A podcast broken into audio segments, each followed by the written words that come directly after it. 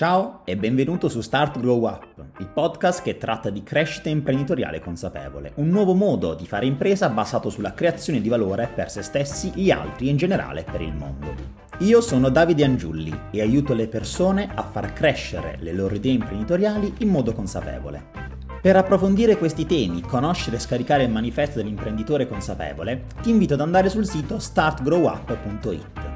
Qui potrai unirti al canale Telegram, iscriverti alla newsletter, accedere alle varie risorse gratuite e in generale continuare il tuo percorso sulla strada dell'imprenditoria consapevole.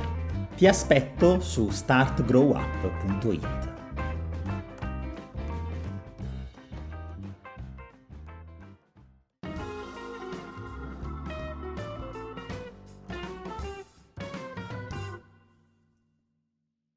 Benvenuti a tutti in questa nuova puntata di Start Grow Up. Qui come oggi c'è Alessio Cardelli. Ciao Alessio.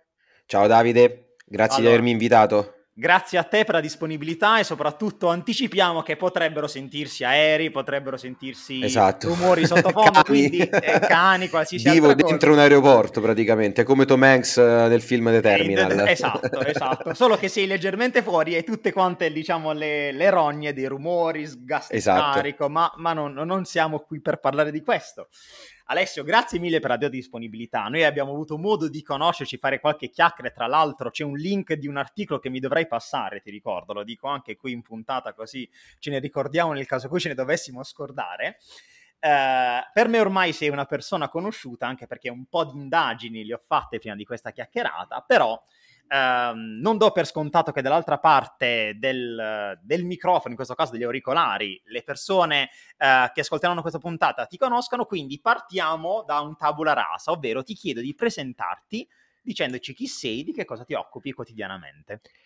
Allora, innanzitutto grazie di questa intro. Io sono Alessio, eh, Alessio Cardelli, ma in generale mi piace eh, evitare le etichette tipo cognomi, ruoli, eccetera, quindi sono una persona molto alla mano, ecco, penso che si possa sentire. Mi mettono un po' a disagio queste, queste cose eh, troppo istituzionali, ecco.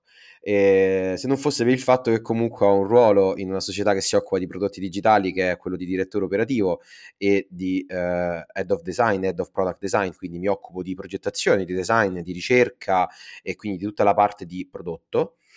E, um, questo, diciamo, posso aggiungere che uh, sono una persona a cui piace fare molte cose, sono una persona molto curiosa, quindi al netto del lavoro che faccio e quindi uh, di quello che faccio quotidianamente come designer, ho svariati altri progetti anche uh, come personal branding, ho scritto un libro destinato a designer, appunto, aspiranti e junior designer, con lo scopo di dare un supporto concreto e molto trasparente no, nella crescita eh, che si può fare nel contesto di un, di un, lavoro del genere, che è molto interessante ma anche molto complesso se vogliamo, e non così facile come tanti corsi o guru fanno sembrare, no? un po' per dare quel fumo negli occhi.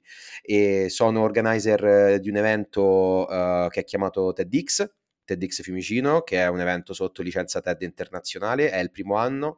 E come tutte le prime cose, la prima volta, insomma, è complicato ed eccitante allo stesso momento. Eh, quindi ecco, diciamo che oltre questo faccio insomma, svariate cose. Mi piace, mi piace ecco, diversificare, questo posso dire. Guarda, già il fatto che hai concluso dicendo mi piace diversificare, ora mi, proprio mi hai aperto tutta una serie di domande che non posso non, posso non farti, Alessio. Uh, Vai, io ci già, sono. già il semplice mi piace fare cose mi aveva fatto intuire un attimo il, un po' quello che poteva essere il tuo animo. E ti chiedo, uh, com'è, com'è possibile far convivere un animo diversificatore, il fare tante cose con quello che invece solitamente la società ci dice no, dovresti essere super specializzato, fare solo una cosa, farla al meglio possibile, con invece tanti progetti e tante attività insieme. Allora, ehm, diciamo che sono d'accordo sul fatto di eh, far co- convivere le cose, o, o, meglio, tu hai detto, devi fa- cioè, la, la, società ti dice devi fare soltanto una cosa, essere specializzato in quello, avere focus, eccetera, no? Non è propriamente sbagliato. Tutte le cose che io faccio, ad esempio, hanno più o meno un filo conduttore di fondo, cioè ho dei valori, ho degli obiettivi personali di vita e tutto quello che faccio sposa più o meno eh, gli stessi valori, quindi eh, partendo dal presupposto che con il lavoro del designer, quindi eh, io non sono un imprenditore, quasi parla di impresa, ma insomma lavoro con le aziende, eh, ero socio fino a qualche tempo fa della società per cui, per cui lavoro, quindi non mi, non mi posso permettere e non mi sento di eh, definirmi un imprenditore, assolutamente, però sicuramente mh, mhmm, un pochino, insomma, non dico di saperne, ma almeno uh, ci vivo in quel contesto e quindi so dirti che, insomma, alcune cose a riguardo. Però ecco, il lavoro del designer secondo me è eh, molto importante anche proprio nel contesto sociale, e, o meglio, ehm, se si vive il proprio lavoro di designer con la consapevolezza che anche con piccoli piccolissimi gesti, piccolissimi passi, senza pensare di fare sempre il, il grande, la grande rivoluzione, no? Quindi con piccolissimi passi si può avere un reale impatto sulle persone. Fosse anche su poche persone, quindi su un cluster molto ristretto, comunque eh, la propria responsabilità nei confronti di questo diciamo, contesto c'è come designer. E in quanto tale io eh, sposo appunto tutta una serie di valori, come ad esempio la sostenibilità per l'ambiente, infatti sono eh, referenti di, una so- di un'associazione che si chiama Plastic Free, che si occupa insomma di raccolta della plastica, divulgazione e sensibilizzazione, e mh, discorso di aiutare insomma il prossimo, quindi sono donatore assiduo ormai da sette anni e aiuto un'associazione che si chiama Rosso, una società che si chiama Rosso che fa ehm, diciamo divulgazione nei confronti degli under 30 sul tema della donazione perché insomma siamo messi veramente molto male su quel, su quel fronte lì e quindi tutti i progetti che io sto portando avanti, che siano personali, lavorativi o meno, più o meno hanno questo fil rouge di fondo. Quindi come si fa? Eh, secondo me si fa facendo così, nel senso che il tempo poi ovviamente è poco, eh, dopo che lavori 8 ore, comunque nel tuo lavoro full time, 8-9 ore, quelle che sono tra uh, esci di casa, vai in ufficio, uh, pranzo, torna a casa, comunque quelle 8-9 ore almeno minimo le passi fuori casa, no? quindi tornare la sera e mettersi dopo cena a fare qualcosa o farlo di sabato e domenica e sacrificare eh, in qualche modo del tempo libero eh, funziona solo se quello che fai per te c'ha un senso, perché altrimenti è impossibile.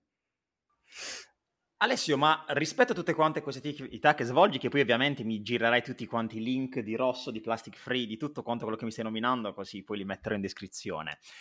Eh, come trovi il tempo per gestire tutto quanto? Nel senso, eh, io anche ho uno stile di vita molto simile al tuo, nel senso che ho un'attività principale più tanti miei progetti personali satellite e la sfida più grande che ogni volta, diciamo, mi ritrovo ad affrontare è riorganizzare continuamente il mio tempo per trovare il tempo per queste attività. Tu come ti organizzi, come gestisci questa tua multipotenzialità?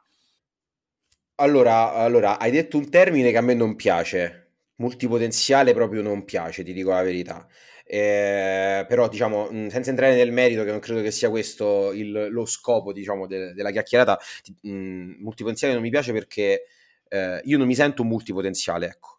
Mm, piuttosto mi sento una persona molto curiosa a cui piace fare tante cose e riempirsi la giornata eh, quando, e, e, arrivare a dormire la sera, magari tardi, e dire oh, oggi ho fatto delle cose che mi piacciono, tra le cose del lavoro, tra le cose fuori e insomma tutto.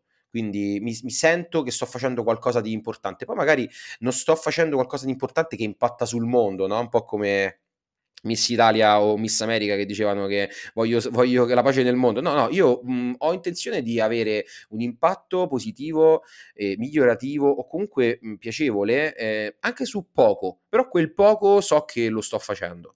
Quindi già quel poco mi basta e mi avanza. Sarà che ho fatto 15 anni scout e ho vissuto insomma uh, un po' con questo mantra no? uh, del lasciare il, me- il mondo migliore di come l'hai trovato. Quindi eh, non, non, è importante che sia tanto migliore o poco migliore, purché sia migliore, appunto. E per quanto riguarda il tempo, oh, non è facile, non è facile, c'è un enorme lavoro di pianificazione. Io eh, ormai da qualche anno praticamente sono eh, supportato f- proprio psicofisicamente eh, e anche moralmente da eh, strumenti di pianificazione. Eh, pianifico tutto e solo così riesco a ricordarmi innanzitutto per prima cosa ricordarmi le cose che devo fare perché già, già questo eh, sembra una stupidaggine, ma non è facile.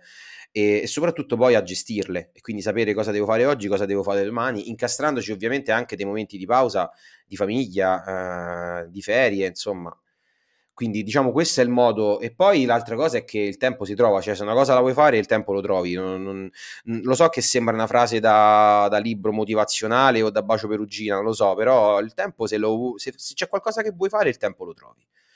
E, e, l'altra cosa è che un po' il detto non, non tutte le ciambelle vengono col buco, no? Cioè, mh, è vero che io, io per esempio sono un perfezionista, ed è, sono vittima di questo. Eh, so di esserlo perché eh, chi come me cerca sempre la perfezione, lo soffre perché poi tanto la perfezione non arriva mai, quindi stai in quella eterna eh, attesa di qualcosa che non arriverà mai e quindi sempre un po' insoddisfatto, no? Però uh, in, imparare anche soltanto a dire ok, eh, anche se non è perfetto va bene così, ok? Un po' come Lundini, va bene lo stesso. E... e Urlandolo ca- dal finestrino. Esatto, esatto. In quel caso, eh, allora si riesce comunque a fare qualcosa. Magari non lo stai facendo alla perfezione. E questo ovviamente io scendo a compromessi su quelli che sono non insomma il mio lavoro principale, ma insomma le, cose, le altre cose che faccio, facendo sempre il meglio, il massimo di quello che si può fare con le risorse a disposizione, con il tempo a disposizione, con, con quello che si può fare. Ecco.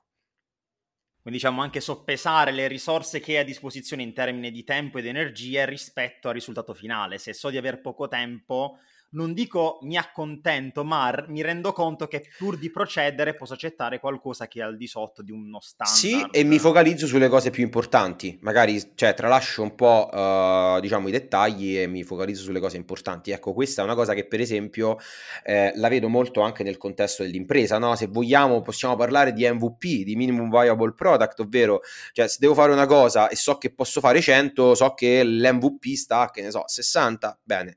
Tanto 60 so che lo devo raggiungere perché sennò non posso dire di averlo fatto, no? Ok. E poi da 60 a 100 c'è tutto il resto, ma magari c'è tempo per arrivare a quel 100.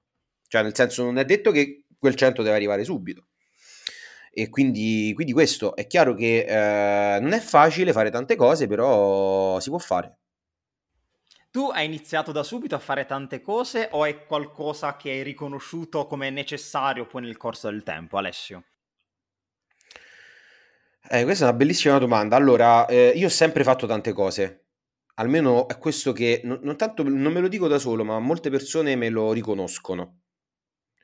E anche se io un po' non ci credo, no? Quella è poi la sindrome dell'impostore che abbiamo tutti. Cioè, a volte incontro, incrocio qualcuno, sai, su LinkedIn, un po' d'attività, gente che mi scrive, fa, ma tu sei sempre stato così. E io in realtà questa cosa che sono sempre stato così, ti dico la verità, mh, mm, non me la ricordo. Cioè, boh, faccio adesso coming out, io non me la ricordo sta cosa. Non, non, non, credo di essere sempre stato così. Però molte persone me lo dicono, ad ogni modo mi è sempre piaciuto fare cose, sono sempre una persona, sono sempre stata una persona curiosa.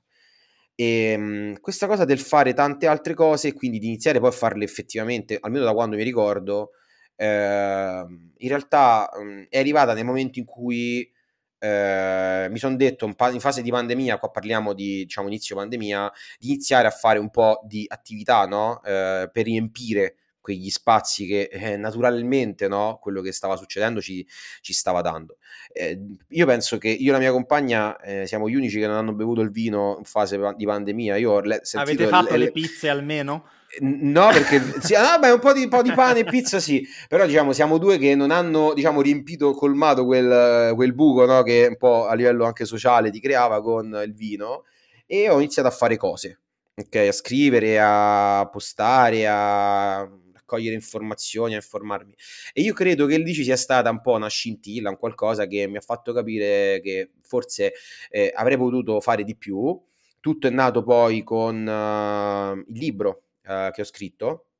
Uh, in realtà il libro è nato da un post che era stato fatto credo a inizio 2020 proprio a inizio pandemia e feci questo post tra l'altro scritto in modo pessimo era sgrammaticato poi l'ho riletto mi, mi volevo sotterrare perché lo, uh, lo, scrissi e feci buona la prima un po' come la, l'intervista che facciamo noi oggi no? il problema è che mi, mi, rileggendolo dopo col tempo ho detto ma che cavolo ho scritto ma non tanto nei contenuti eh, proprio nella forma E, ehm, e, nonostante questo, diciamo, questo pessi, questa pessima forma, aveva avuto un enorme successo. A un certo punto, chiacchierando con una persona, mi disse: Ma, ma perché non ne fai un libro? E lì mi ha infilato diciamo, questo tarlo nella testa. Ho detto, vabbè, ma proviamoci, no? Ma che mi frega, tanto co- cosa può succedere?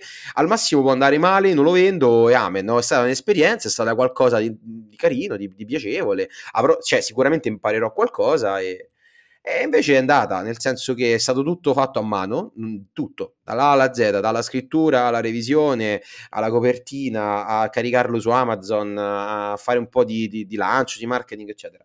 Tutto un po' casareccio, se vogliamo, fatto ovviamente nei ritagli di tempo. E da lì un po' si è innescato questo qualcosa che insomma si sta protraendo nel tempo. Poi ti dico la verità, eh, sarò anche qui anche molto onesto. A un certo punto, e ti parlo di più o meno dicembre dell'anno scorso, sai un po' quando apri tanti tavoli, no? E tu dici, vabbè, li apro tutti, no? Io mi occupo anche un po' di sales eh, in azienda, quindi chiaro che tu quando fai sales o quando fai eh, queste cose apri tanti tavoli, poi non è detto che si chiudono tutti, no?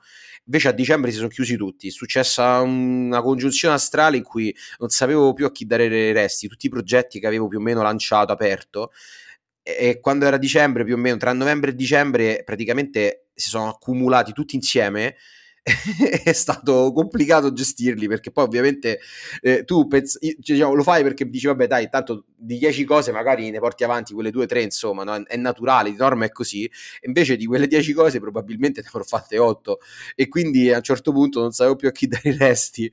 Eh, quello è stato un po' complicato perché nonostante la pianificazione nonostante le buone intenzioni e la, vol- la, buona volontà non era così facile insomma eh, trovare il tempo di fare tutto. Però un pezzettino alla volta un po' come diceva mio nonno dice che se devi prendere tanti schiaffi mettili in fila e prendili uno alla volta, no? Ok, ho più o meno fatto così e quindi uno alla volta li stiamo portando avanti e portando a casa come progetti.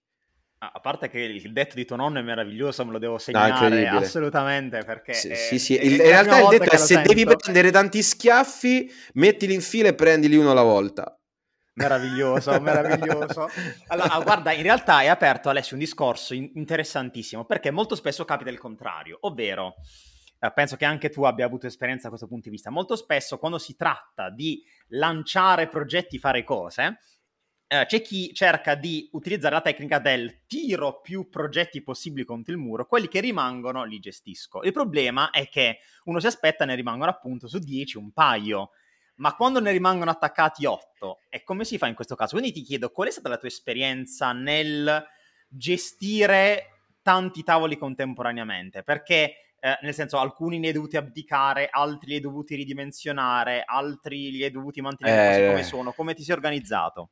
Allora, la prima esperienza è oh cacchio, tipo Peter di, dei Griffin, no? Cioè, la, la sensazione dice adesso che, come faccio?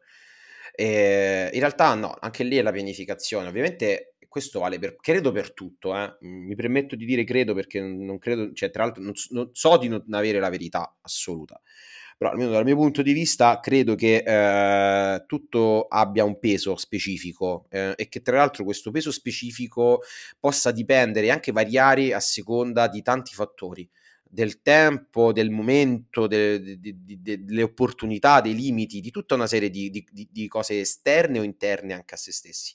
Quindi quando è successo che eh, c'è stata questa diciamo, sovrapposizione di troppi elementi che erano eh, matematicamente proprio ingestibili, eh, in quel caso devi, devi decidere, li devi mettere appunto in fila con un ordine eh, in base a dei fattori possono essere i tuoi valori personali piuttosto che la finanza, perché magari qualche progetto ti porta dei soldi piuttosto che qualcun altro no, eh, piuttosto che quello che è più facile da fare o più veloce da fare rispetto a quello che è più complicato. No? Ovviamente questo vale anche per i task della propria giornata, cioè durante l'arco della giornata uno potrebbe svegliarsi e dire eh, ok oggi non c'è niente da fare, oppure svegliarsi e dire oggi ho da fare eh, talmente tante cose che mi servirebbero 5 giorni per finire quello che devo fare oggi, no? Ok, in quel caso più o meno l'approccio è lo stesso, no? Cioè dai precedenza alle cose che sono più importanti o più urgenti, eh, cercando di fare un ragionamento quanto più olistico possibile e, e non solamente razionale, perché eh, se, se guardi magari soltanto i numeri rischi di fare scelte sbagliate deve essere comunque un ragionamento che tiene conto di tantissimi fattori per decidere cosa fare oggi o in questo periodo e cosa rimandare a domani o che ne so all'anno prossimo. Guarda, questa, questa tua affermazione finale mi, mi lascia uno spunto molto interessante, Alessio, ovvero che bisogna guardare i numeri ma non fidarsi soltanto di quelli, quanto molto spesso ci sono un po' di scuole di pensiero che dicono, diciamo, la vecchia scuola imprenditoriale, io so tutto, so cosa deve essere fatto, quindi ho questa, questa scienza infusa, molto più, diciamo, di imprenditoria vecchio stampo, e la nuova, diciamo, tendenza imprenditoriale ci basiamo soltanto sui numeri. Tu invece mi parli di questa via di mezzo in realtà, in cui il numero è importante sì, ma devi prendere in considerazione altri fattori. Uh, hai avuto sempre questo modo di approcciare o prima eh, pendevi... Sì, perché il come si approccia nel mondo del design. Cioè, se parliamo di design, se non ci sono i numeri, stiamo parlando di niente. Quindi partiamo da questo, ok? Quindi eh, il design, nel caso specifico parliamo di progettazione, di prodotti digitali o di esperienze, posto che le esperienze non si progettano, e questa è una delle cose che scrivo nel libro, però insomma adesso la semplifico così, e al massimo noi possiamo progettare nella speranza che qualcuno faccia un'esperienza di un certo tipo, e, insomma possiamo magari guidarla o a volte condizionarla l'esperienza, ma l'esperienza è una cosa che non progetti perché l'esperienza la fai tu, cioè nel senso la persona fa l'esperienza, al massimo tu puoi sperare che quello che tu hai fatto possa scaturire quel tipo di esperienza, mettiamola così. Però, eh, diciamo, nel mondo della progettazione di questo tipo, e non parliamo quindi di grafica o um, di creatività, inteso come, eh, adesso te la banalizzo, più sul lato artistico, ok? Quindi di progettazione che ha uno scopo di tipo anche commerciale, no? Può essere poi eh, economico o meno, eh, non importa, però comunque c'è uno scopo di fare qualcosa, un obiettivo. In questo caso i dati sono fondamentali, quindi di norma chi fa progettazione si basa sui dati e quando fa una progettazione ex novo, ad esempio, quindi dobbiamo fare un nuovo portale, ok? Si parte di norma da un'attività di ricerca, si accumulano dati che possono essere di tipo qualitativo o quantitativo, quindi non è detto che siano per forza numeri, possono essere anche insight che poi vanno in qualche modo poi tradotti, capiti, eh, analizzati e anche poi eh, in qualche modo eh, convertiti no? in delle scelte o delle cose che effettivamente il mercato ti dice. E poi e, e si può pass- pa- diciamo, partire anche diciamo, da dati, tra virgolette, statistici generali, no? quindi quelli che sono pattern di buona progettazione, le euristiche e tutto quello che effettivamente eh, il mondo ci dice, no? cioè, eh, banalmente adesso dico una stupidaggine, se Amazon eh, fa una checkout in un certo modo, non significa che tutte le checkout del mondo devono funzionare per forza così, però diciamo che se nella testa dell'utente medio eh, la, la, la, checkout di Amazon funziona, sicuramente quello è un ottimo punto di partenza. Non è il punto d'arrivo, appunto, no? Quindi il punto d'arrivo dipende da appunto i dati cose che si possono scoprire anche strada facendo, no? Quindi nel nostro mondo di progettazione si analizza quello che, che, si fa, si valida, si testa, si fanno usability testing sui prototipi, si fanno usability testing sulle piattaforme messe in produzione, si, si, si, leggono i dati, si visualizzano heatmap, mappe di calore per vedere cosa fanno le persone, si parla con le persone, si fanno survey, eccetera. Però poi dopo, una volta raccolti tutti questi dati, tu immagina che c'è questo enorme minestrone di informazioni anche se queste informazioni sono tante, strutturate e ti dicono cose, non è detto che quello che ti dicono, eh, almeno così, diciamo in modo razionale, sia poi la verità. Quindi in qualche modo c'è quel, quello step in più, quel passaggio che è quello dell'ok, adesso che ho tutti i dati a disposizione, sulla base di questo questi dati mi dicono A, ma magari facendo un'attenta lettura e facendo anche delle ipotesi profes- basate su, ovviamente sull'esperienza professionale, si decide di fare A1 o magari facciamo A1 e A2 e vediamo se funziona A1 e A2, no? Ok? Quindi mh, mm, questo è un po' l'approccio su tutto, credo. Quindi non, non, è, non ci possiamo affidare soltanto al proprio istinto, perché eh, per definizione siamo persone fallibili, quindi eh, anzi viviamo di bias, no? Quindi a prescindere dal fatto che del, sul mondo del lavoro, quando si parla di lavoro di design per terzi, l'istinto uh, può rimanere tranquillamente a casa, ok? Però diciamo nella vita personale uno potrebbe dire, vabbè, sto lavorando per me stesso, e che me frega, nel senso, cioè, posso tranquillamente decidere secondo il mio istinto, no? Chi me lo vieta. Eh, però, diciamo, eh, viviamo di bias, siamo colmi di questi bias e quindi forse ha senso anche nel, nel privato, nel personale, un pochino di dati usarli. E, e, niente, questo è un po' l'approccio che, utilizzo, quindi non, è, è, un discorso più mh, globale, più olistico e, e, fino ad oggi ha funzionato, facendo miliardi di errori, eh?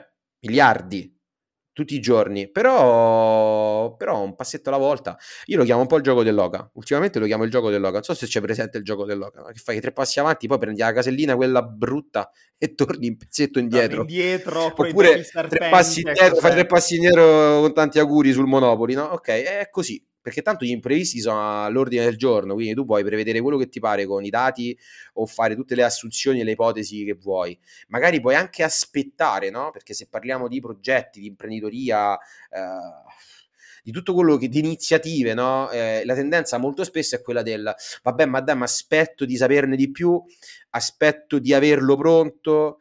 E... Quello che conta è farlo poi dopo magari è brutto, eh, magari va migliorato, eh, poteva essere fatto meglio, sì, però intanto l'ha fatto. E una volta che l'hai fatto ci stai, e certo non fare le cose con incoscienza, perché sarebbe una follia, no? Che non è il, il, vot, il, diciamo, il motto se vuoi puoi, perché eh, insomma c'è sempre il limite. Torniamo di nuovo ai baci Ferugina. E... Eh, no, non, non, secondo me non esiste questo discorso, però eh, tra il se vuoi puoi e il non lo faccio o lo faccio soltanto se è perfetto, c'è, mm, c'è una bella via di mezzo. C'è una bella via di mezzo. Questo. Alessio, stavi parlando prima di come poter adottare questa mentalità anche non soltanto per i progetti nei confronti degli altri per conto dei clienti, ma anche per se stessi. E in particolare mi aveva affascinato un attimo una cosa quando inizialmente parlavi di non ho, non ho etichette, però mi occupo di queste cose, in cui hai parlato il, del tuo personal branding. E ti chiedo, ma hai iniziato da subito a fare il tuo personal branding oppure è anche quello un ragionamento che è subentrato dopo, magari durante il periodo pandemico? Uh, spiegami un po' come sei arrivato al capire che Alessio in qualche modo deve avere un suo personal brand a prescindere dalle attività che svolge. Allora, ehm, la consapevolezza e il la costanza è arrivata in fase di pandemia, con LinkedIn, ma perché ho trovato la piattaforma giusta.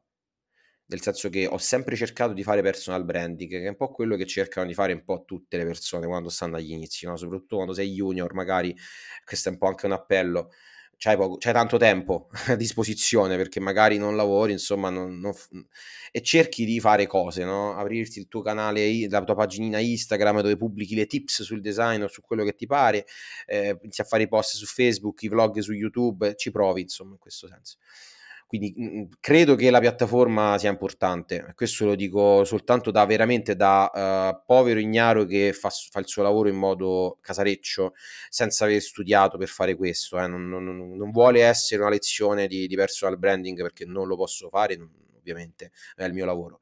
Però mh, mhmm, la cosa che posso dire, e su questo ci posso mettere la mano sul fuoco, è che eh, investire sul proprio personal branding è un investimento a lungo termine fondamentale e mhmm, credo che ad oggi qualsiasi, qualsiasi impresa, qualsiasi, anche chi lavora per il pubblico, cioè chi lavora per, per, per tutto l'aspetto pubblico, eh, forse magari ecco lì un po' meno, però insomma qualsiasi impresa di tipo privato che sia sana, non sana, eh, grande, non grande, piccola, remoto, a Roma, a Milano, a Canicattì, dove vuoi, non, ha, non ti può dare nessuna garanzia non esistono garanzie nel mondo del lavoro, non esistono proprio, ma, ma banalmente perché non sono mai esistite, per, cioè secondo me in generale, no? Però un po' c'era questa, questa cosa no, del posto fisso, un po' alla Checco Zalone, no? Eh, c'ho il tempo indeterminato. In realtà puoi avere anche il tempo indeterminato per un'azienda, ma non vuol dire che quell'azienda durerà per sempre, non vuol dire che tu durerai per sempre dentro quell'azienda e ti basta immaginare quello che è successo con la pandemia dove aziende sane, sanissime, floride si sono cappottate nel giro dei tre mesi. Ma basti pensare veramente a cose assurde come le big, big, big, del tech, Airbnb, tutto il settore del turismo. Cioè, ora per carità, non, non, non so cosa succederà nei prossimi anni. Eh, nei, nei, giorni in cui stiamo registrando, sta succedendo di tutto: da acquazzoni a grandinate come, come palline da tennis, fiamme ovunque. Quindi, cioè, può succedere di tutto. Quindi eh, in questo contesto del può succedere di tutto, credo che investire sul proprio personal branding sia estremamente importante perché non si sa mai nella vita quello che succede. Dall'altra parte, credo anche che investire sul proprio personal branding abbia altri, altri due vantaggi enormi, ma proprio giganteschi. Il primo è eh, legato alla propria formazione, perché per fare personal branding fatto bene devi semplicemente non dire stronzate su, sui social. Si può dire stronzate o mi, mi metti il bip dopo? Sì, sì, okay. sì, si può dire stronzate. Quindi per non dire stronzate, anche perché soprattutto uh, LinkedIn, in, a maggior ragione che è un social molto professionale, insomma si spera che rimarrà così uh, se non verrà contaminato da, da robe strane, è un social dove se pubblichi qualcosa le persone ti rispondono, perché le persone ti leggono, ti rispondono e quindi se dici una fregnaccia eh, ci vogliono 10 secondi netti a farti sbugiardare o insomma a fare una figuraccia. Quindi eh, bisogna studiare. E quindi se tu pensi che per fare personal branding bisogna studiare, saperne, comunque non, non, non essere troppo superficiali, è comunque un atto di formazione, credo, eh? almeno per me funziona così. Io leggo molto, studio molto, mi informo e prima di commentare cerco un pochino di, di, saperne di più, di capire se effettivamente posso commentare perché ho le competenze per poter dire la mia. E tante volte mi sto zitto perché dico forse è il caso che magari ascolto, leggo, ma magari non intervengo perché non ne so così tanto di questo argomento, no? Anche un po' di umiltà. E la terza cosa è che a prescindere dal fatto che si è freelance, a maggior ragione se si è freelance, perché io sono un ex freelance e quindi comunque questa cosa lo, la, la, conosco, ma uh, a maggior ragione se, insomma, eh, se si è freelance, ma in generale anche se si è dipendenti, eh, è un valore aggiunto. È un valore aggiunto perché eh, lavorare sul proprio personal brand ti posiziona diversamente nei confronti degli altri e quindi è una cosa che tu fai per te stesso, ma poi è un valore che puoi riportarti anche all'interno dell'azienda. Eh, perché comunque magari porti un cliente nuovo eh, oppure quando magari eh, l'azienda dice che tu lavori per loro ok? Io parlo in generale, proprio al plurale, anche come per terzi, no? In terza persona, che l'azienda dice ho oh, con me Alessio, Mario, Elena, Giuseppina, quello che vuoi, e è una persona magari un po' più riconosciuta no? nel suo ambito e quindi è un valore per l'azienda questo e quindi poi le cose, se, insomma, se lavori in un'azienda sana, eh, poi le cose vengono anche riconosciute e quindi credo che a prescindere dal fatto che si è disoccupati, eh, si è occupati, eh, si, è la, si, si, si, ha la garanzia di avere un lavoro, diciamo, garantito o meno, eh, fare personal branding sia importante. Non è facile, non è facile perché bisogna starci dietro, ci vuole costanza anche lì, però un po' di organizzazione, un po' di, di sacrificio e un po' di costanza si può fare tutto. Alessio, ma dato che mi hai parlato della tua esperienza personale col personal branding, scusa il, gioco di parole, eh, ti volevo fare a questo, a questo, proposito una domanda un po' più personale, nel senso rispetto all'attività che svolgi, alle tante attività che svolgi, puoi sceglierne anche tu uno in particolare magari, c'è qualche paura o ci sono alcune paure che ti trovi ad affrontare quotidianamente oltre all'organizzazione delle varie attività? E se sì, quali sono queste, queste paure? Eh, oddio, mi ha fatto una domanda da un milione d'euro. In realtà ogni cosa ha le sue paure. Cioè ogni, ogni attività ha i, i suoi rischi, eh, i suoi possibili imprevisti, eh, le cose che ti spaventano, no? Son, ci stanno sempre, nel senso io credo che anche soprattutto insomma chi sia dei posti eh, più, più, alti di me ovviamente nel senso di non dico di potere ma eh, insomma CEO di grandi aziende, eccetera, magari persone che dal basso ci sembrano arrivate, no? Dici, ah cavolo, cioè, sei il CEO di una grande azienda, eh, beh, tu sei, sei, ricco e quindi sei, sei felice. No, eh, quelle persone hanno i problemi che sono semplicemente più grandi, hanno degli imprevisti che sono più grandi, quindi cioè, è tutto in, diciamo, nella misura in cui, insomma, eh, è come il livello di un gioco, no? quando sei a livello alto i problemi sono grossi, le difficoltà sono grosse, però credo che dipendono anche da, dal contesto quindi non ti saprei dire, cioè mh, nel, nel, nel, nel, mio quotidiano, quindi nel lavoro di designer, uh, se, ti, se, se, ti, posso dire una delle paure o difficoltà uh, o, o, le cose che un pochino mi spaventano di più sono quella di non poter uh, fare effettivamente qualcosa di, eh, di valore per qualcuno. Eh, ma questo mi spaventa uh, innanzitutto nei confronti del cliente, no? che infatti è un po' l'approccio del noi, io ti parlo di noi come Buzzbox, come società insomma, che si occupa di questo. Molto spesso ci capita di dire di no a dei clienti no? che vengono da noi magari con anche con i soldi. Eh.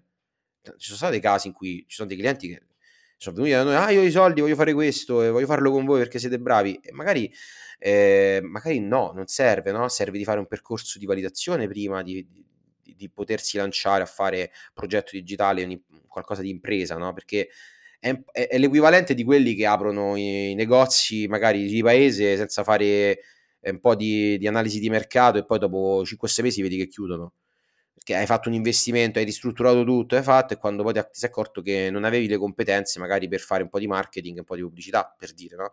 Quindi molte, molte volte diciamo di no proprio perché ci, ci, capitano delle occasioni, ma questo penso che capita a tutte le aziende, eh, dove lo vedi proprio che c'è un qualcosa che non va, no? E quindi è come se vedi una persona che sta, sta correndo a 100 km/h contro un muro, no? E tu non, non, dici no vabbè dai ti do una mano a costruire la macchina più veloce. No ti cerco di far frenare no? Non, non, non, ti voglio far schiantare e farti fare ancora più male di quanto magari ti faresti male da solo. E quindi questa è un po' la, la paura ed è anche un po' un valore credo che, che mi, mi, porto avanti e che è stato diciamo anche infuso da, dall'ecosistema in cui sto e sul resto delle attività ti potrei parlare di un miliardo di, di, di, difficoltà o di paure, ma boh, non lo so, penso che questo sia l'ordine del giorno. No, que- questa penso sia anche una parola che de- una, un qualcosa che ti descrive anche nel modo di, di operare direttamente, Alessio. Guarda, in realtà questa domanda nasce perché Uh, stiamo arrivando verso la conclusione della nostra chiacchierata, quindi mi piaceva andare un attimo anche più nel, nel personale. Se, tendenzialmente le paure è qual, un argomento che non si tratta molto spesso, uh, però fa venire fuori tanto delle, da, da, queste chiacchierate. E uh, prima di andare verso le conclusioni, volevo chiederti un'altra cosa, ovvero c'è qualcosa che diresti all'Alessio di scegli tu il tempo indietro, dieci anni fa, cinque anni fa, uh, venti anni fa, non lo so, quanto, quanto vuoi, uh, per fare magari qualcosa di diverso oppure per darti un, un consiglio in generale per, per, il tuo futuro? Dai, faccio una cosa che direbbe chiunque, compra Bitcoin uh, quando era all'inizio e, vendili, e, vendili, quando stanno al massimo. E vendili prima che crollino. Esatto, esatto. Però vabbè, no, diciamo, a parte questa stupidaggine, che insomma, manco tanto stupidaggine, e... Allora, io rifarei tutti gli errori che ho fatto perché credo personalmente che eh, la formazione sia fatta sugli errori, cioè si, si, impara molto più da un errore, anche se l'errore è brutto, difficile, complicato da digerire, da gestire, ma credo che si impari molto dagli errori. E, ehm, quindi rifarei tutti gli errori che ho fatto di tipo professionale, personale, eccetera. Se potessi dare un consiglio, diciamo, un Alessio appena diciottenne uscito da, da scuola, eh, gli direi forse di, eh, di, continuare a studiare questo, perché io, diciamo, finita la scuola, poi ho continuato comunque a studiare, però non mi sono laureato, no? Una cosa che, eh, sebbene io non credo assolutamente che il titolo di studio qualifica la persona, proprio nel modo più assoluto, e, e perché credo che siano molto più le esperienze che eh, insomma appunto gli errori a qualificare la persona e le sue competenze, le sue reali capacità, anche la, il suo mindset, eccetera. Però ti dico che eh, così come confessione, mh, prima di chiudere, eh, comunque la, anche solo il, la, il poter dire io l'università l'ho fatta, mi sono laureato, poi non ci faccio magari niente con l'università perché avrei voluto fare architettura, poi avrei cambiato sicuramente mh, ambito, no? Quindi al 100% non avrei fatto quello, sicuramente, però è una cosa di quelle che se tornassi indietro la farei, anche se so che magari non mi porta da nessuna parte, ma lo farei.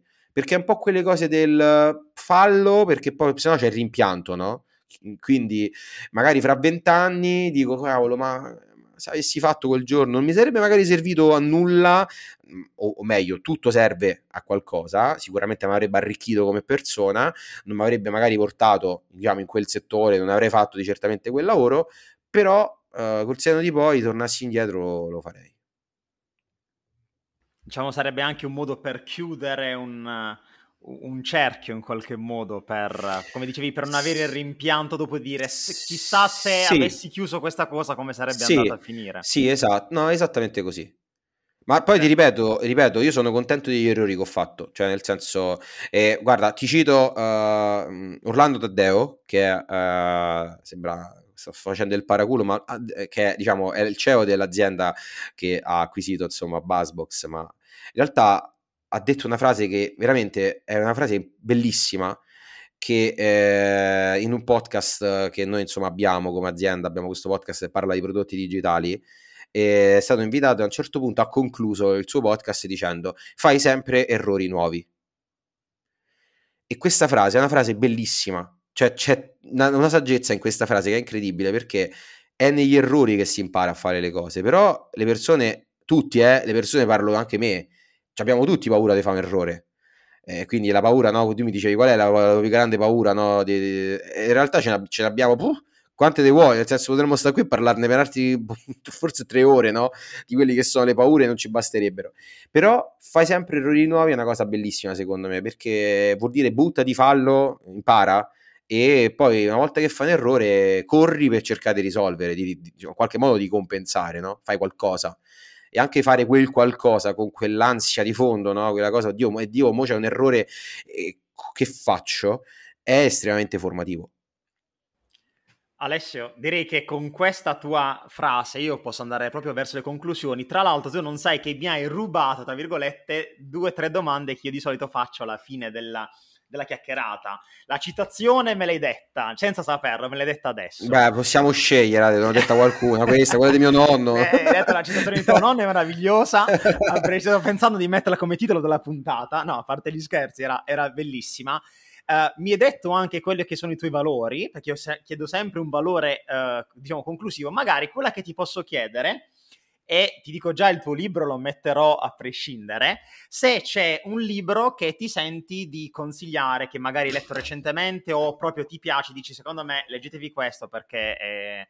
Allora, allora, io ho un problema perché si chiama bibliopatia. E ne parlavo qualche tempo fa con una persona che tra l'altro ho conosciuto su LinkedIn, eh, con il quale ho scritto insomma, un rapporto, non ci siamo mai visti però insomma, ho la bibliopatia che è quella, quella diciamo, uh, patologia che ti spinge ad accumulare libri e poi non leggerli, perché non fai in tempo. Cioè io dovrei vivere otto vite probabilmente per leggere i, i libri che ho comprato, che poi più, anche se poi mi lamento di questo, ne continuo a comprare, è una follia. E questa è proprio la bibliopatia. Quindi partiamo da questo che chiedermi un libro sarebbe impossibile e eh, in tutto ciò qua eh, faccio, diciamo, io, io proprio su, partendo da questo ho creato un file che si chiama UX Antimateria, ti passo il link anti, anche di questo, dove ci sono dentro ad oggi quasi mille risorse per designer, di cui ce ne sono più o meno intorno ai 100 libri. Sono tutti libri che ho, di cui la gran parte l'ho letti, e mi rimane molto complicato dirti quale libro uh, suggerire. Mi però piace questa posso, variante, mi piace però se variante. posso dirti, no, no, te concludo, ti do una risposta, vai, mi sembra vai, anche vai. corretto.